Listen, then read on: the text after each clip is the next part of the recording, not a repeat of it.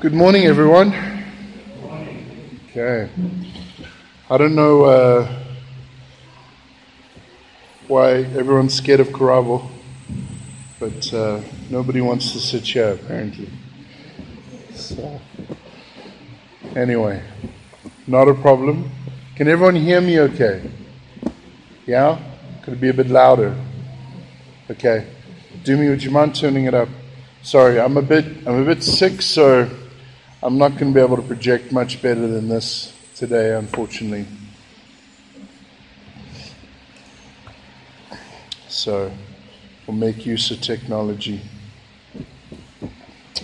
Okay, thank you. That's great.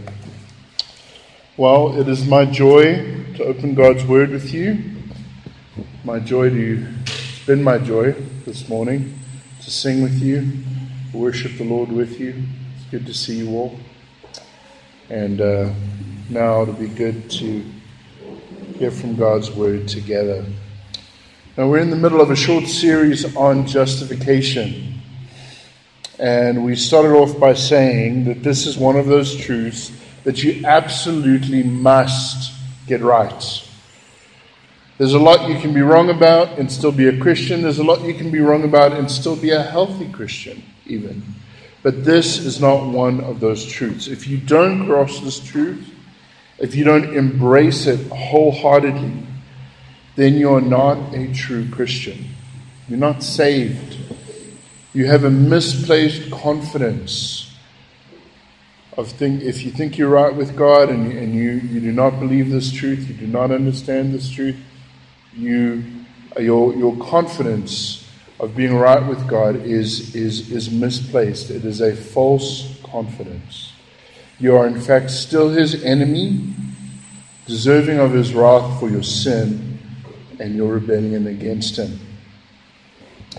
In one place, the Apostle Paul says that even if an angel comes and preaches a message that is different than the gospel of justification by faith alone, that angel must be anathema, which means let the, let the angel be accursed, let him be damned, which is obviously a big thing for Paul to say, a, a strong thing for Paul to say. And he doesn't say it lightly. He says it because this is such a vital, precious truth. Along with the truth of who God is, this is the most important truth in the universe. And what we've seen so far is that every single last one of us, every human being, needs justification because we fall short of the glory of God. And that's true whether we've lived in, in an outwardly sinful way or whether we've had a very religious upbringing and lived a, compar- a comparatively moral life. I say comparatively because that is exactly the issue. We tend to compare ourselves with others and think we are better than we are because instead of comparing ourselves with God's standards, we're comparing ourselves with other sinful people. The reality is that God is holy. Holy, holy, holy. And we all fall far short of his standards. We are much more sinful than we think we are, and sin is much more serious than we think it is.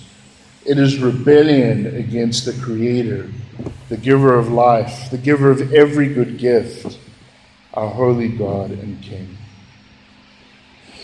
And we talked Remember about the fact that while God is love, He's also holy and just, and He is the judge of all mankind, the judge. And as a holy God, He is rightfully angry against sin, and as a just judge, He must punish sin. He can't just look the other way. He must punish all sin. And you'll remember we said that justification is a legal term, it's courtroom language. Another way we could talk about it is to be justified by the judge is the same as being declared not guilty. It's the same as being declared righteous. The judge looks at your life, considers the evidence, and then gives a verdict.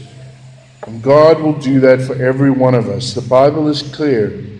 It is appointed for man once to die, and afterwards comes judgment. And we saw last week that as we stand before God the judge, we've only two options. We've only got two possible defenses we can offer.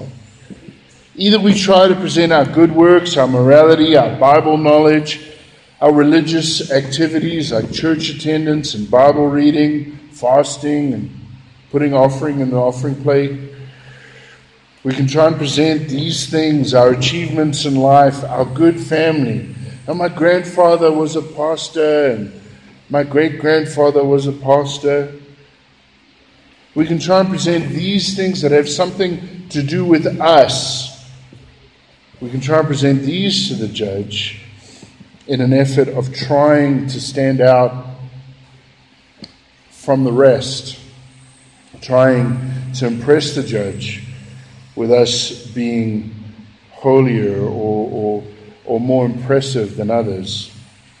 Or we can say to the judge, I have absolutely nothing I can present to you from my own character and life. Nothing that will even begin to make up for my sin and rebellion against you.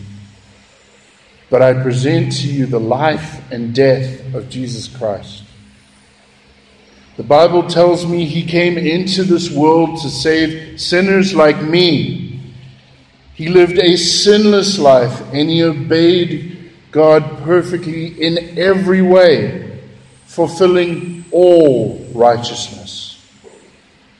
So when he died on the cross, it was not a death he deserved. It was a death he died to pay the debt that I owe for my sins and he has paid that debt in full. And his perfect righteous life, his perfect life of obedience and sacrifice and love, he gives to me as a gift, though I do not deserve it. Will you not declare me righteous because of his righteousness?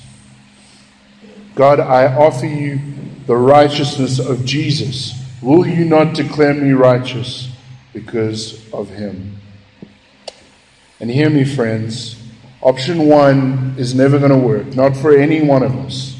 Not for Mother Teresa, not for the, the, the most uh, compassionate, the most sacrificial, the most moral person you've ever heard of in this life. It does not work. We are not righteous. Turn to Jesus. Ask Him to pay the debt you owe for your sin. Ask Him to give you His righteousness.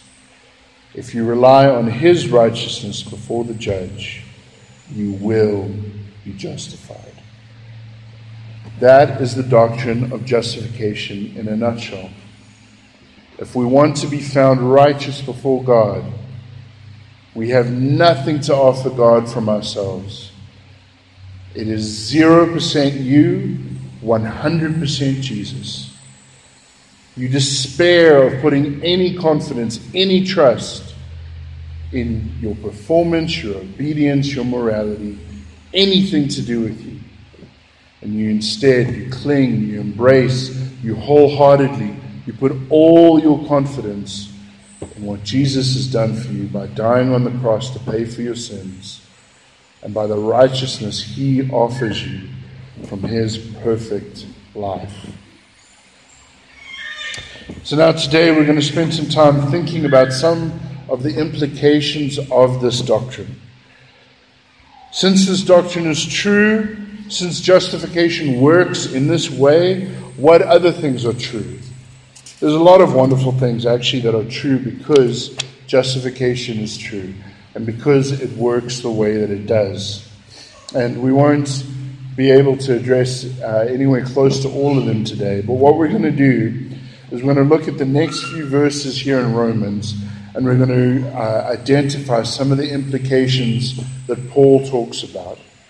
And that is in Romans 3 25b to verse 31. Follow along with me as I read. I'm going to read uh, from verse 21, though, to give us a little bit more context. But now, the righteousness of God has been manifested apart from the law, although the law and the prophets bear witness to it. The righteousness of God through faith in Jesus Christ for all who believe, for there is no distinction.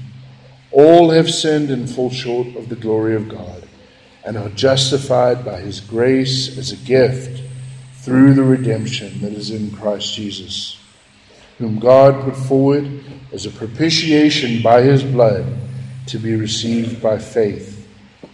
This was to show God's righteousness, because in his divine forbearance he had passed over former sins.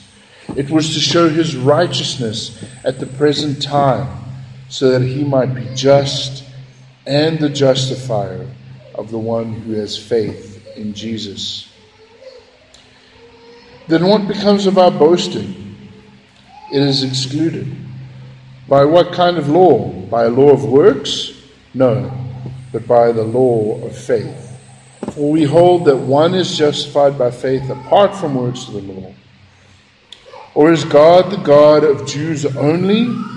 Is he not the God of Gentiles also?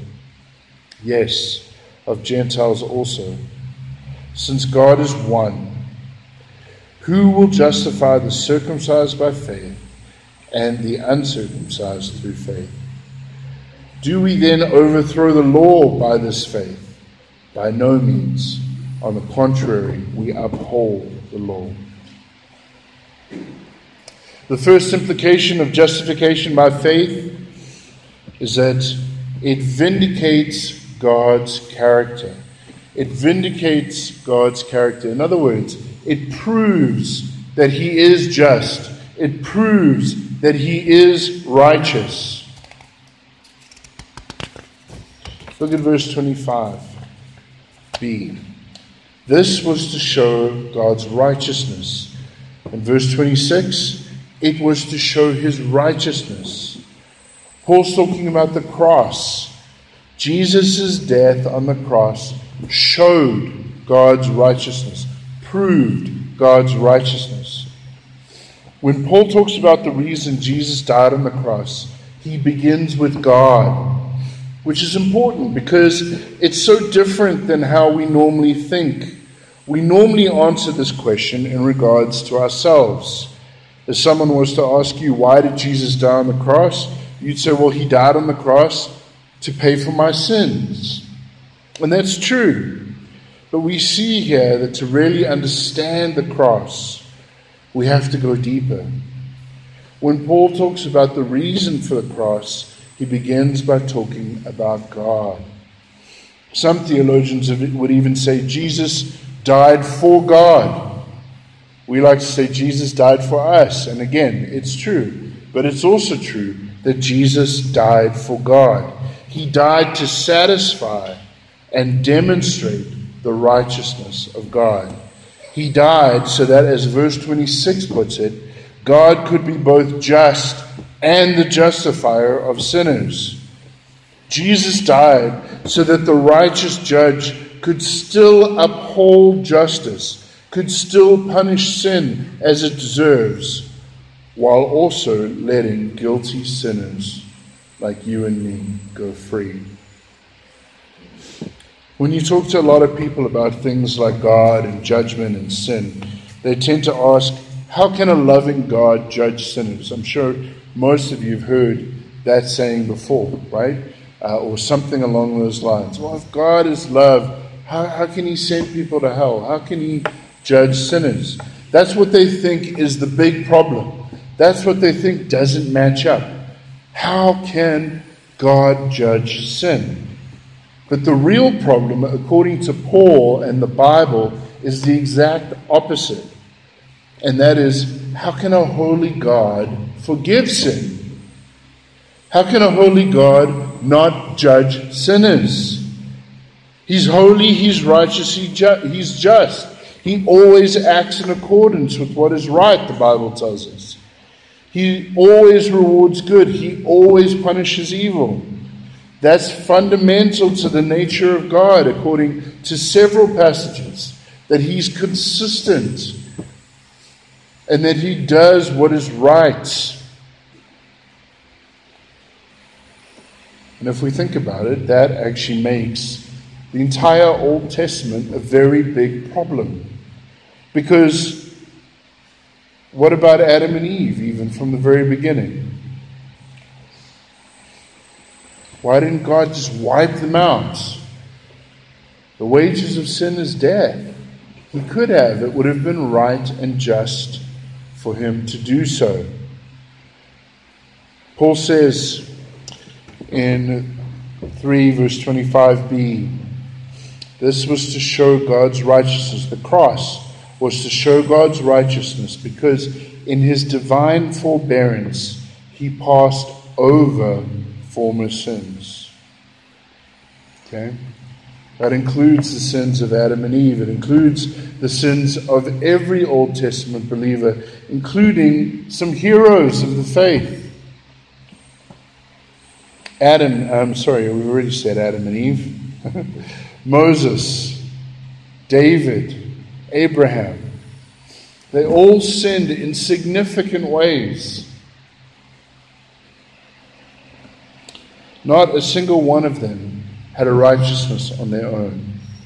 Not a single one of them could justify themselves before God. So Paul says in verse 25, in his divine forbearance, in other words, in his patience, God passed over former sins. God passed over former sins. He withheld judgment. And how could God do that? How could he forgive David? Remember David and Bathsheba? That's, a, that's about as horrendous as it gets, honestly. To be the king and to have so much, but then to decide, I must have that woman also. And to cover up my sin, I'll make sure that her husband dies in battle. It's awful. How can Nathan, the prophet who confronted David, tell him, The Lord has put away your sin, you shall not die? How, how, how is that possible when the Lord is holy and righteous? If he's just.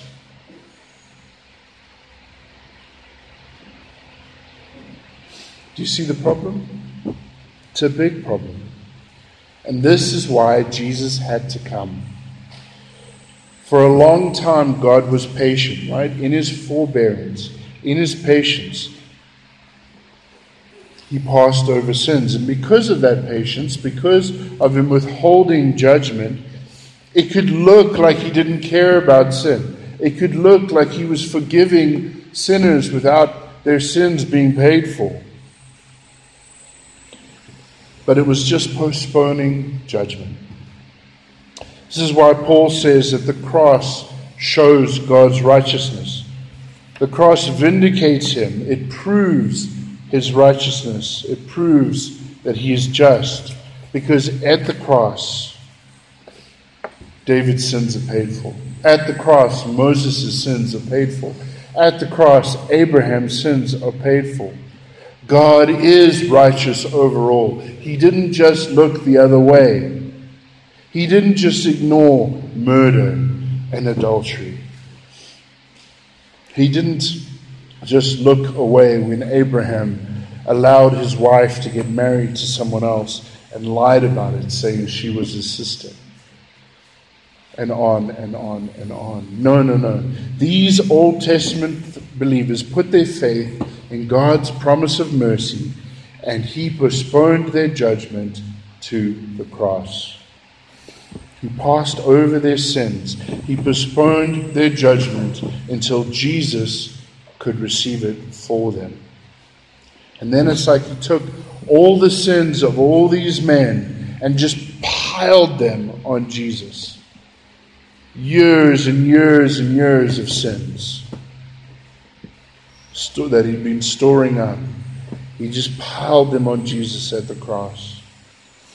And that is exactly what Jesus does for us too. It's how a just and holy God can forgive sinners like you and me. The cross does show us God's grace, it most certainly does, but it also shows us His holiness. It shows us His righteousness. It shows us His justness. It shows us that He is not a God who has ever once failed to punish sin. Every sin ever committed will be punished, either on the cross or in hell. This doctrine shows us God's perfect righteousness.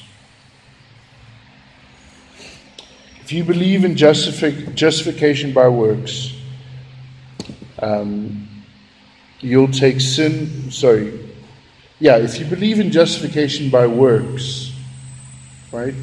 It's easy to think if I feel like I have to work for my sin, it's because I take sin more seriously. But the opposite is actually true. If you believe in justification by works, it means, honestly, that you take sin too lightly or that you think too little of God's holiness because there's no way, there's no way that you can think that God is as holy as the Bible presents him and still believe that your imperfect efforts to do good deeds and to be religious will satisfy his justice. If I really thought that me going to church and putting a little bit of money in the offering plate could make God overlook all the times I've thought terrible things, I've said terrible things, I've wanted terrible things, then I'm taking sin far too lightly and thinking far too little of God's holiness. The way God justifies sinners through faith, in fact, shows us how seriously He takes sin. He can't just ignore it, He can't let it slide. And our imperfect efforts at obedience will not satisfy His justice. He must pour out wrath on sin. One theologian, Jonathan Edwards, has even said that the way God shows his grace to sinners is frightening. God shows us mercy, but he has to crucify his son to do so. We have a very, very holy God. And, and he can't grant us forgiveness lightly. He punished sin so that we can be forgiven. So Paul says in verse 26 it was to show God's righteousness at the present time, so that he might be just and the justifier of the one who has faith in Jesus. As we look back at the cross, we see that we have a just and righteous God. He is so righteous that he could not justify us without dealing with our sin by punishing someone as important and beautiful and holy as Jesus in our place, which actually is part of what should give us assurance of salvation as well. The justice of God is scary for the unsaved sinner. God will, if that's you today, God will punish your sin. He won't just let it slide. Your only hope is to put your faith in Jesus so that He takes the punishment for your sin. Never in the history of the world has there been one sin that God has forgiven without punishing it.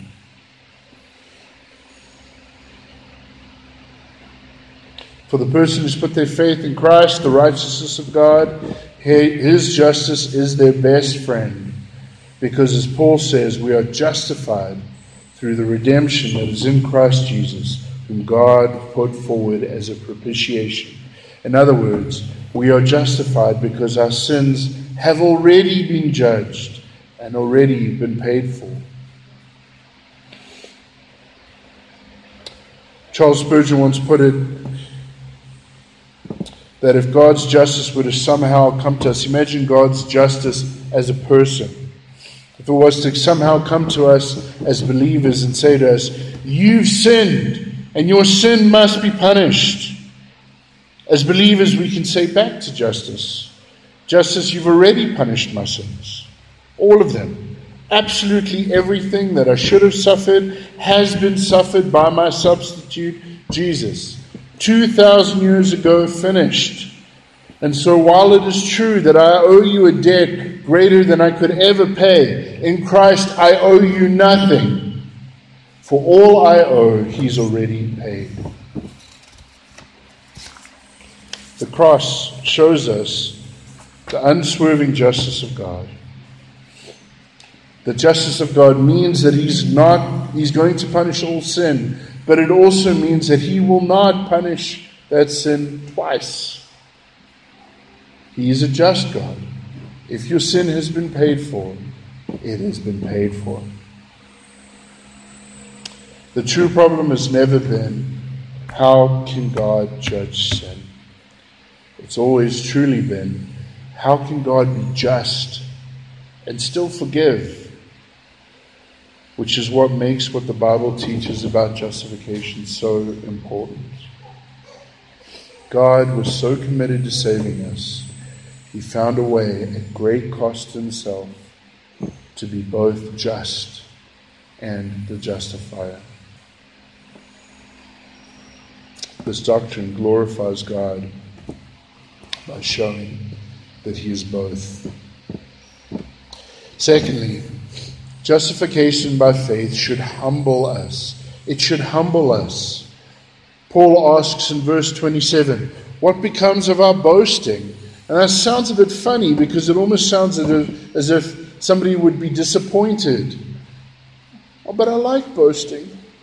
How am I going to boast now? But honestly, it captures the way our human hearts work pretty well. We are always looking for a reason to boast. We're always looking for something to take personal pride in. Look at me, I did this. I accomplished this. We love anything that gives us a reason to feel better about ourselves in comparison to others. And unfortunately, that's probably one of the reasons it's often so difficult for people to truly embrace the doctrine of justification by faith alone.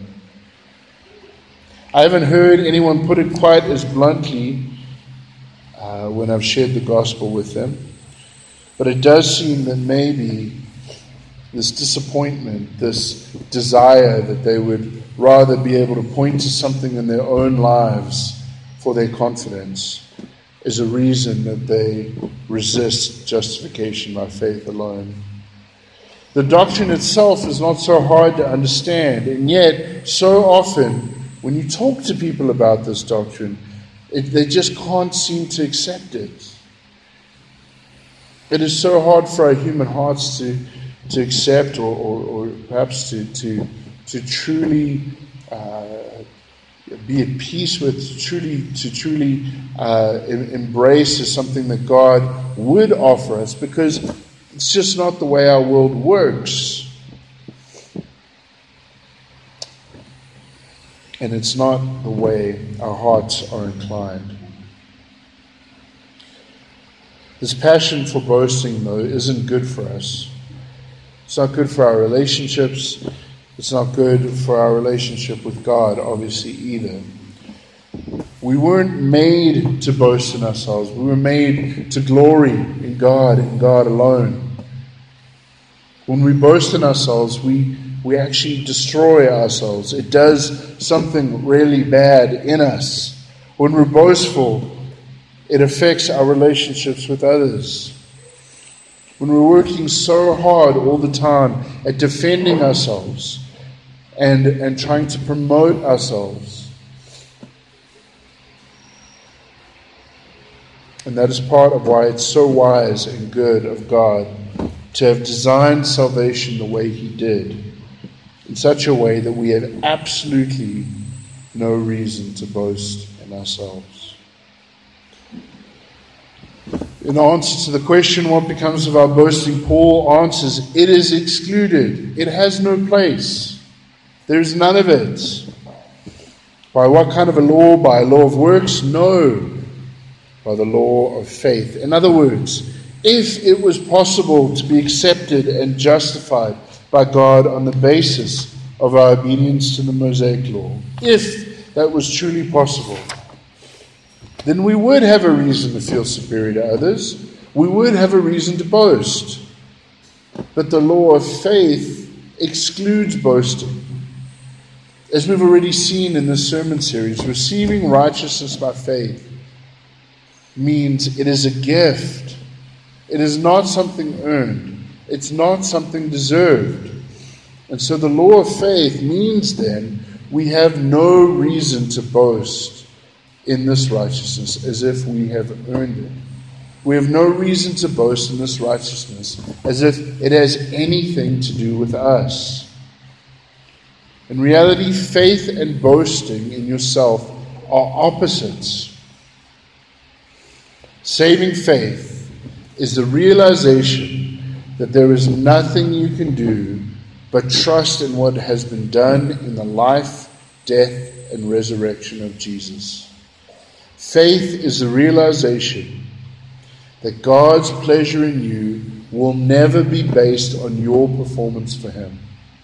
Instead, God's pleasure in you will always will, will always be based upon Christ's performance for you. Do you hear that? God's pleasure in you will never be based on your performance for Him. His pleasure in you will always be boast, will always be placed, uh, based upon Christ's performance for you.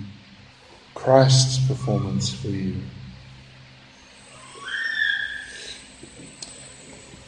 Saving faith is receiving that which is not our own, it's a gift. It's looking to someone else to save us.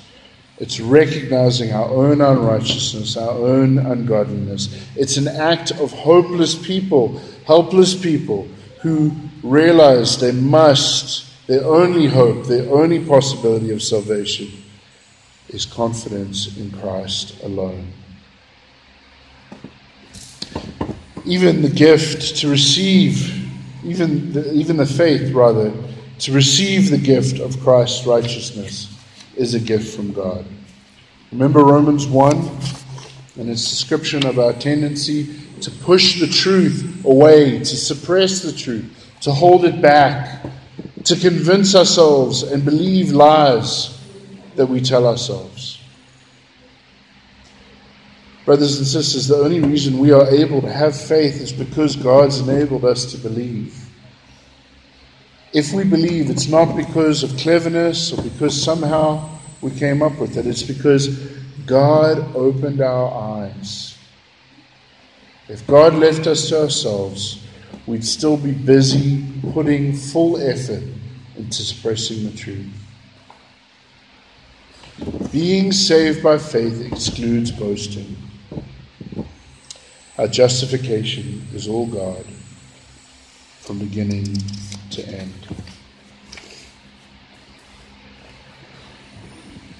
Third, justification by faith unites Christians. One of the reasons Paul wrote the book of Romans was because there was some tension between Jewish Christians and Gentile Christians. In Paul's mind, this division between Jew and Gentile was the biggest, the single biggest division there was in his context and his time. In the world today, we tend to think of, of other things that divide us, like uh, race uh, or income level.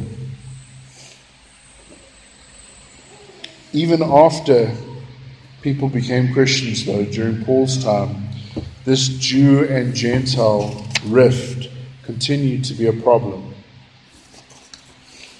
There's a lot of places in the New Testament addressing it.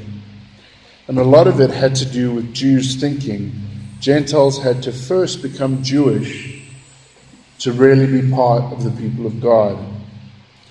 And obviously, that's not a particular problem that we tend to wrestle with today very much.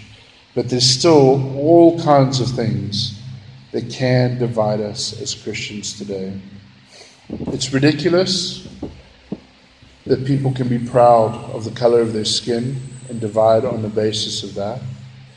But people do. And if it's not race, it's position in, in society, it's income level, it's various achievements. Some of us have money and others don't. And often the people with money feel superior to those who don't. And the people who, le- who have less can sometimes feel angry at the people who do. Think about education. One person in a family goes to university, gets a good education, and then starts feeling superior to everyone else in his family who didn't. And so they start getting angry at him and thinking, who does he think he is? There are all kinds of things that divide us. And our world, honestly, doesn't really have a solution because it doesn't deal with the fundamental problem. But justification by faith does. First, by showing us the problem. We've already looked at the fact that the Jews felt they were better than the Gentiles because they had the law. They wanted to be justified, they would point to that as their little badge that marked them out as special. And that's why Paul then, in the beginning of Romans here, takes them back to the law and shows them that their spiritual, their spiritual heritage doesn't do them any good. It doesn't save them. When it comes to God, we are all in the same position. There's nothing any of us can do to show God, to, nothing any of us can show God and say, Look at this. Isn't it impressive? Won't you save me because of this? Now, most of us have learned not to be overtly boastful in life. We don't go around talking typically about how much better we are than others, but it doesn't mean we're not thinking it. Our culture is better than yours. Our abilities are better than your abilities. My achievements are more impressive than yours. But, but justification by faith absolutely demolishes this type of thinking. It shows us that this type of thinking is completely foreign to God. The first thing it shows us is that in terms of the most important relationship the most, with the most beautiful and worthy person in the universe, we are all in exactly the same position. We all deserve to be damned. We all deserve his wrath.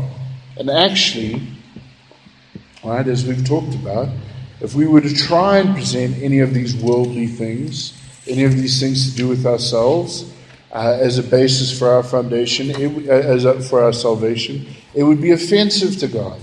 It would not save us. So the cross brings us all down to the same place feeling superior to others, in fact, even feeling inferior to others, really is a theological problem. Because it's a denial of what the Bible teaches us about us and a denial of what the Bible teaches us about God. And that's where Paul goes next in verse 29. He says, We hold that one is justified by faith apart from the works of the law. Is God the God of Jews only? It's like he's saying, Look, I know there are different groups, but there is only one God, and God is one. Which is why Paul asks, Is God the God of Jews only? Is he not the God of Gentiles also? Yes, of Gentiles also, since God is one. We're all sinners. And we all stand before the same God and judge. Justification by faith alone is the only means for any of us to be saved. We all need God to provide a righteousness for us. And if we've all been given the righteousness of God as a gift through faith, then what, honestly, what are these distinctions? They're all gone. When God looks at Christians, what does he see?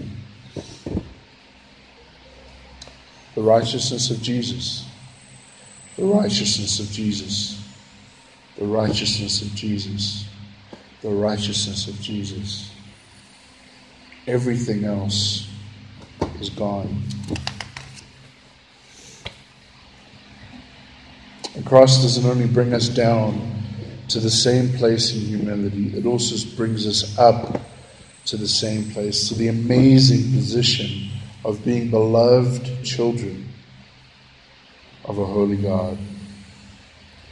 If Jesus died for me and Jesus died for you, then how can I act like, like you are somehow something less?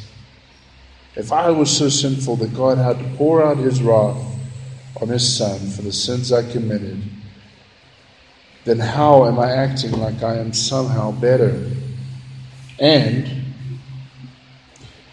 if justification means that the perfect righteousness, righteousness of Christ has been credited to my account, if the most holy God looks upon me and sees the righteousness of Jesus, he accepts me, forgives me, delights in me, and loves me because of what Jesus did.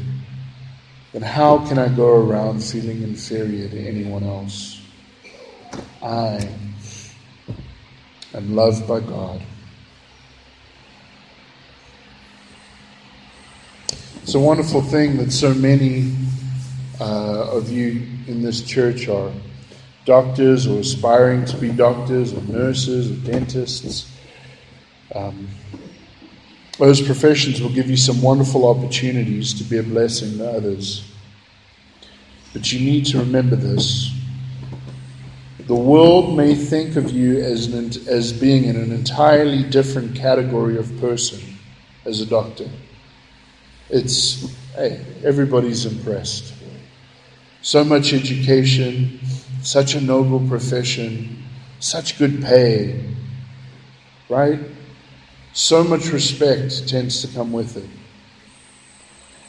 But before God, you're still a sinner who would deserve his wrath and judgment if Jesus hadn't taken it for you. And the Christian car guard or maid who stands next to you worshiping Jesus with you is every bit as welcome and loved and accepted by the Father as you are. Because when he looks at you both, he sees the righteousness of Jesus. Brothers and sisters, God does not look at us the way the world does. We should be humbled. We should be united. Because we have all,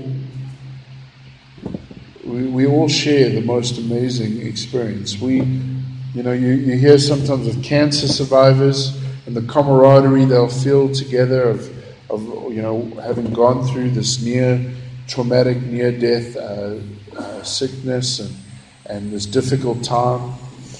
Well, we are all hell survivors. We are all those who've been rescued from a desperate position and rescued by God Himself.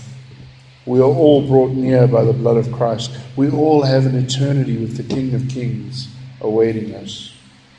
We are united in the most profound ways because of Jesus. And finally, justification by faith alone honors the word. Verse 31 says, Do we then overthrow the law by this faith? By no means. On the contrary, we uphold the law. In Paul's day, some of the people who were attacking the gospel would do so by saying that salvation by faith alone minimizes the law. But Paul says it's exactly the opposite. It honors the law. First of all, we could say this justification by faith is what enables us to obey God's law. Paul here is talking about the commands of God. Uh, one of the ways Paul can talk about law is, is in the sense of God's commands, right? So here it's like he's saying, does justification by faith mean that we don't care about those commands and just throw them out and live however we, we, we want to now that we're saved by grace? To which he answers, by no means, right? And there's several other places in the New Testament where Paul says the same thing, says it very, very strongly. No, we uphold the law because it really, at the end of the day, is only those who are justified by faith that are able to obey it. And there's a few reasons for, for that that we don't have time to get into in depth today. For one, we have an altogether new motivation, right? Those of us who've been saved. We have a new motivation to keep God's laws because we now obey out of joy and out of a rock solid position of already being loved and accepted by God. For another reason, those who God justifies are also those who are regenerated, who He gives a new heart, with that, a new heart that loves Him and that wants to live for Him. And Christians also those who have the Holy Spirit within us, helping us to live for God. The second reason that justification by faith upholds the law is because it shows how serious God is about his law. It upholds the law in the fullest sense, in that Jesus came and fulfilled it perfectly in order to save us. This is a salvation that is only possible by the perfect keeping of God's law. That's a lot in line of what we were talking about earlier, right? Just as God didn't just stop being just and say, it's fine, sinners can be declared righteous. Similarly, God didn't just stop caring about His word. He didn't. It, it, it's not like it suddenly became unimportant to Him that His word was was was not obeyed. No. His only way of salvation that He provided was a way of salvation through the perfect keeping of His word. And finally, justification by faith fulfills the law. And what we mean by that is, is uh, the, the, the, section of the Old Testament that we would refer to as the law, the Pentateuch, five books of Moses, right? Paul knows that someone hearing the gospel might think, does that mean this whole section of the Bible is no longer any no longer important? Uh, and we know that someone could think that because in church history there have been people who have thought that way. But Paul's answer is no, no way. The gospel fulfills everything that the law was talking about. It's not two different stories. When we talk about God justifying both Jews and Gentiles through Christ, we're talking about the same gospel, the same truth that God and Moses originally intended in the law. And Paul actually goes on to prove that in chapter 4 as he looks back to the law and shows how it reveals that even Abraham was justified by faith alone. We are not simply New Testament believers, we are whole Bible believers. In this gospel, the whole Bible has been either pointing forward to it or looking back at it. Justification, justification by faith is really what the whole Bible is about.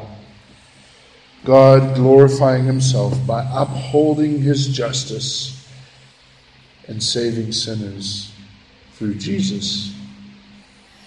This wonderful truth vindicates God's character and shows his righteousness.